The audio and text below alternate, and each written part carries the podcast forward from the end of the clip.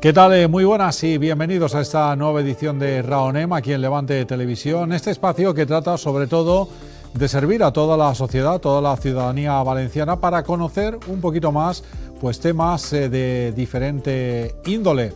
Y en este caso, en este programa, creo que además lo vamos a hacer de una temática bastante agradable. Estamos ya a prácticamente menos de un mes para que estemos en el mes de marzo, un mes que evidentemente en Valencia tiene un claro y un color aroma fallero. Son muchas las valencianas, muchos los valencianos que de una manera o de otra viven la fiesta y que sobre todo quiero que aquí vayamos a conocer un poquito más cómo se va a preparar, cómo en este caso la ciudad va a albergar sin duda uno de sus grandes acontecimientos, si no el que más, de todo el año. Y para hablar un poquito de todo lo que se prepara, de todo lo que podremos vivir aquí en Valencia, insisto, a partir del mes de marzo, hoy contamos, además por primera vez en este programa, con el concejal de Fallas del Ayuntamiento de Valencia, que ha querido acompañarnos pues precisamente para esto. Él es Santiago Ballester. ¿Qué tal? Muy buenas y bienvenido. ¿Qué tal? Muy buenas tardes. Gracias por la invitación. Un placer, muchísimas gracias, porque decíamos, ¿no?, ya echando X en el calendario, lo tenemos ya ahí, ¿eh? Sí, ahora como se suele decir, vamos cuesta abajo y sin frenos. Ahora ya es frenético lo que es el calendario de Fallas. Además, bueno, ya hemos ido pasando actos, recientemente esas exaltaciones en el Palau de la Música, que yo creo que hay que hacer una valoración positiva por cómo resultaron, ¿verdad? Yo creo que sí, porque además intentamos hacer el mismo formato que hicimos en el Palau, en la Fonteta, que fuera dinámica, que fuera rápida, cortar los tiempos. Pero bueno, es un acto solemne que necesita también de su tiempo. Incorporamos de nuevo lo que era los ramos de las canastillas de flores, sí, que es donde le rinden pleitesía a nuestra fallera mayor. Yo creo que salió muy bien y que la gente estuvo muy, muy contenta. Y además recuperando ese entorno, ¿no?, del Palau de la Música, que por esas obras no había podido llevarse a cabo en los años anteriores. Sí, sí que es cierto que el Palau de la Música, aunque tiene menos capacidad que el Palacio de la Exposición de Congresos, es un entorno magnífico, incomparable, y eso también ayuda a que todo lo que es la llegada de las falleras mayores con los coches antiguos y todo, pues luce mucho más. Además, con una nueva incorporación que hicimos a la llegada con la banda municipal, tocando en directo esa recepción a lo que es la fallera mayor y sus cortes. Uh-huh. Bueno, pues con esa cuenta atrás, todavía con actos pendientes, después hablaremos de esa crida, ¿no?, que tenemos a finales de este mes de febrero, pero le quería preguntar, concejal de Fallas, presidente de la Junta Central Fallera, una valoración, una radiografía de lo que han sido estos meses, estas semanas de trabajo al frente. Bueno, pues han sido frenéticas, la verdad, porque no porque las elecciones fueran en el mes de mayo, sino porque lo que es la incorporación y los nombramientos definitivos como presidente de Junta Central Fallera, empezar a tomar decisiones y empezar a ejecutar el presupuesto y todo, pues fue en el mes de agosto. Como te digo, yo me encontré con una concejalía con ningún euro, con 0 euros. Me tocó pedir primero una modificación presupuestaria para poder empezar a licitar y sacar todos los actos que teníamos hasta final de ejercicio, hasta final de año, y los hemos ido sacando, y yo creo que con nota, como te decía. Pero bueno, es una concejalía que aquel que la conoce es de lunes a domingo y las 24 horas. Yo porque me gusta y lo estoy disfrutando, pero sí es cierto que lleva una carga de trabajo pues muy importante. Es cierto que se requiere, ¿no?, precisamente por lo que comenta, esa carga un poco de espíritu fallero, ¿no? Hay que amar un poco, hay que vivir desde dentro lo que son las fallas, ¿no? Sí, sin duda, aquel que no le guste la fiesta de las fallas y todo lo que conlleva, no podría estar al cargo de una concejalía de fallas de esta magnitud. Y en eso estamos, viendo a ver cómo que salga todo bien. Yo siempre digo que los falleros, que son los que generan la fiesta, tengan unas fallas lo mejor posible, que no nos llueva, por favor, que no haga viento. Los elementos externos, ¿no? Y que disfrutemos mucho y sobre todo el que venga mucha gente y que todo salga bien.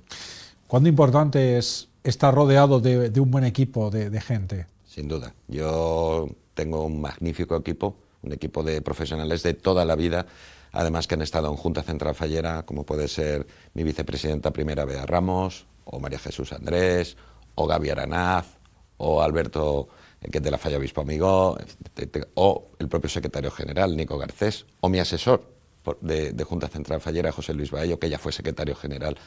Es importantísimo tener un buen equipo porque si no, Junta Central Fallera es, por ver un ejemplo, es un transatlántico tremendo con mucha gente dentro que trabaja, por supuesto, desinteresadamente y sin cobrar nada. Y hay que saberlo dirigir, son muchas cosas, muchos actos, muchas delegaciones y para que todo eso funcione tiene que haber gente que conozca la casa y que sea profesional. Precisamente ese valor, ¿no? Yo creo que un poco dignifica las fallas esa cantidad de personas que trabajan de manera desinteresada, ¿no? Sacrificando tiempo familiar, tiempo personal, en favor ya sea de una comisión pequeña o grande o de otro ámbito, ¿no? Así es. Es que lleva mucho tiempo, es todos los días en Junta Central Fallera. Como bien te digo, me da igual coger la delegación de infantiles o juveniles o la delegación de deportes o la delegación de protocolo. Todos los días es necesario la asistencia, ir preparando las cosas, planificándolas. Y son tiempo que quitan de su trabajo y de su familia, por eso yo les estoy eternamente agradecido, que se dice. ¿Qué supuso esa división en el área de fiestas, el separar lo que son las fallas del resto de festividades? Bueno, dentro de lo que son lo que era la concejalía, que es la concejalía de fiestas y tradiciones, lo que es el servicio es el mismo, simplemente se han separado lo que es fallas y el resto de fiestas de Valencia. Evidentemente la que más volumen lleva y más contrataciones es la concejalía de Fallas, que ya en su día otros partidos políticos apostaban por esta separación y que nosotros hemos llevado a cabo, porque es que se necesita una atención del 100%, aunque las otras fiestas, es cierto que no es que no necesiten tanta atención, pero llevan muchísimo menos trabajo, pero creemos que para que todas las fiestas funcionen correctamente y todo salga bien, era necesario esa separación entre lo que era la concejalía de fallas y el resto de fiestas de nuestra ciudad. Uh-huh. Las fallas llevan implícita siempre la sátira, la crítica, y aquí pregunto, ¿no?, a cualquier otro concejal que ha venido también al programa, que la crítica a veces constructiva siempre ayuda. Desde el ámbito fallero, ¿cómo calificaría hasta el momento lo que está haciendo la crítica, por ejemplo, con usted al frente? Bueno, de momento yo lo que he estado viendo, pues me tratan bien, tengo que decir la verdad, me están tratando muy bien. Es importante también que uno sepa reírse de sí mismo, claro, porque es lo que lleva, como tú bien has dicho, la sátira es importante en las fallas. Los ninots, de momento, he visto que me han tratado están también. Respetando, ¿no? Me han tratado y me están respetando muy bien. Pero bueno, ya veremos el año que viene qué es lo que pasa. Pero bueno, esto es una cosa que viene siendo...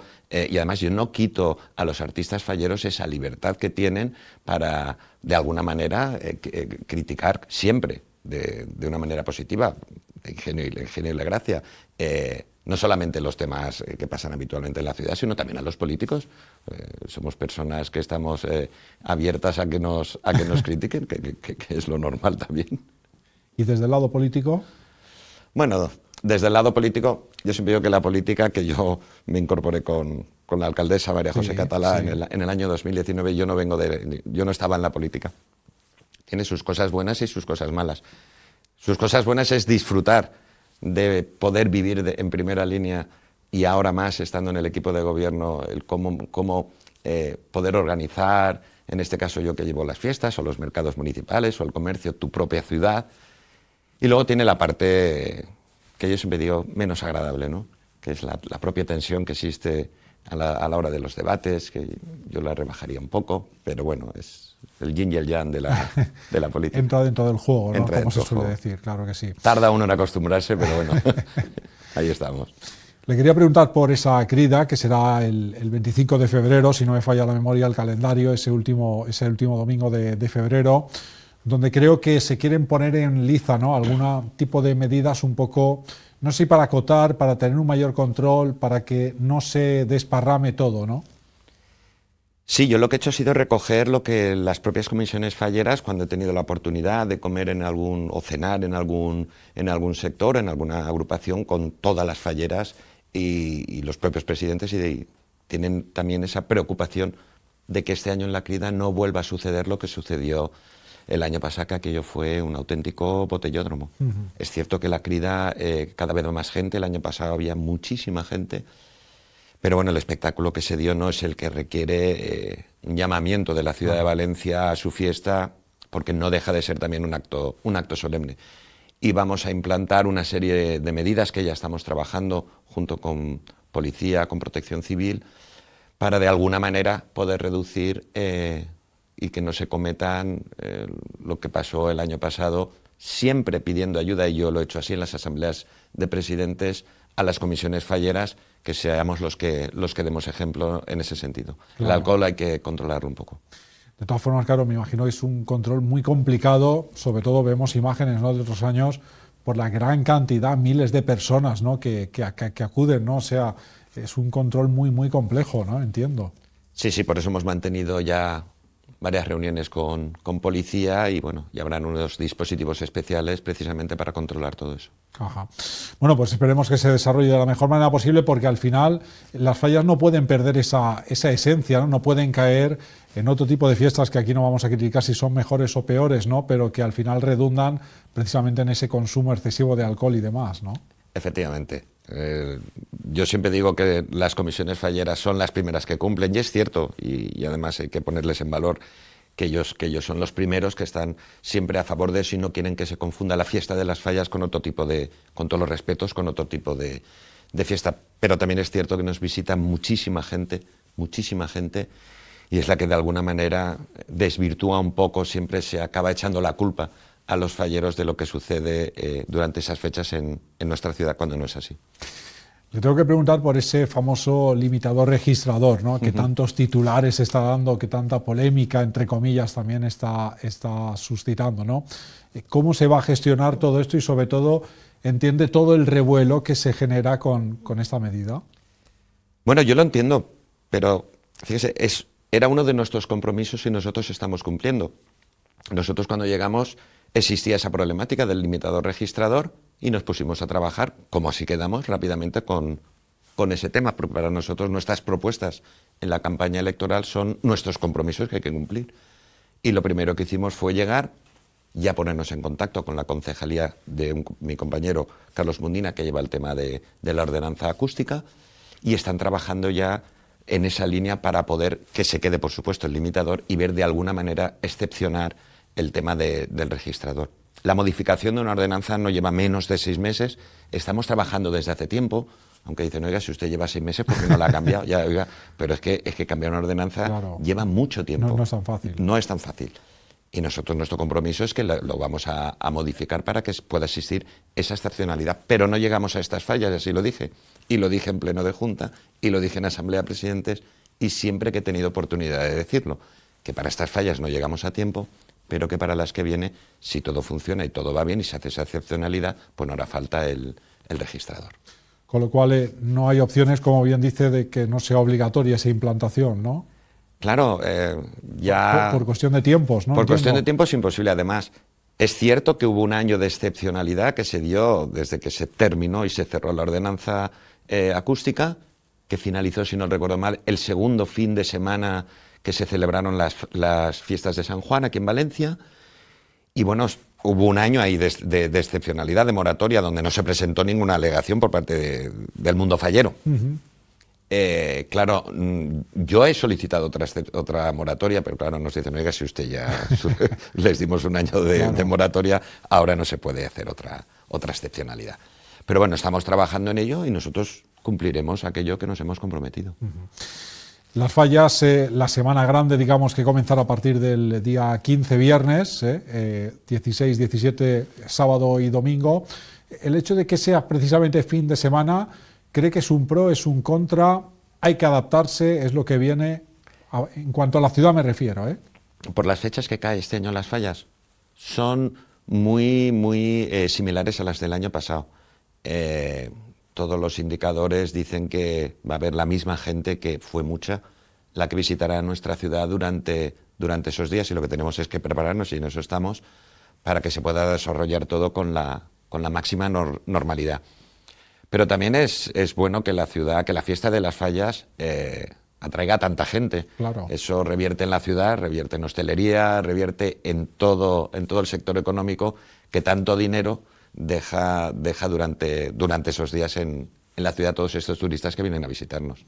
respecto a otros años, con la experiencia de otros años y poniendo por supuesto la suya como representante incluso fallero, ¿hay muchas cosas que cambiar o algo que mejorar para precisamente todavía atraer más o saber aprovechar más esa cantidad ingente que seguro va a haber de miles de visitantes en Valencia esos días? Yo creo que más gente no cabe, pero lo que sí que hay que trabajar es por quizás un turismo mejor, ¿vale? Pero sí, es cierto que, bueno, visitarnos puede visitar quien quiera, tanto un tipo de turismo como otro, pero trabajar o enfocarlo a un turismo diferente.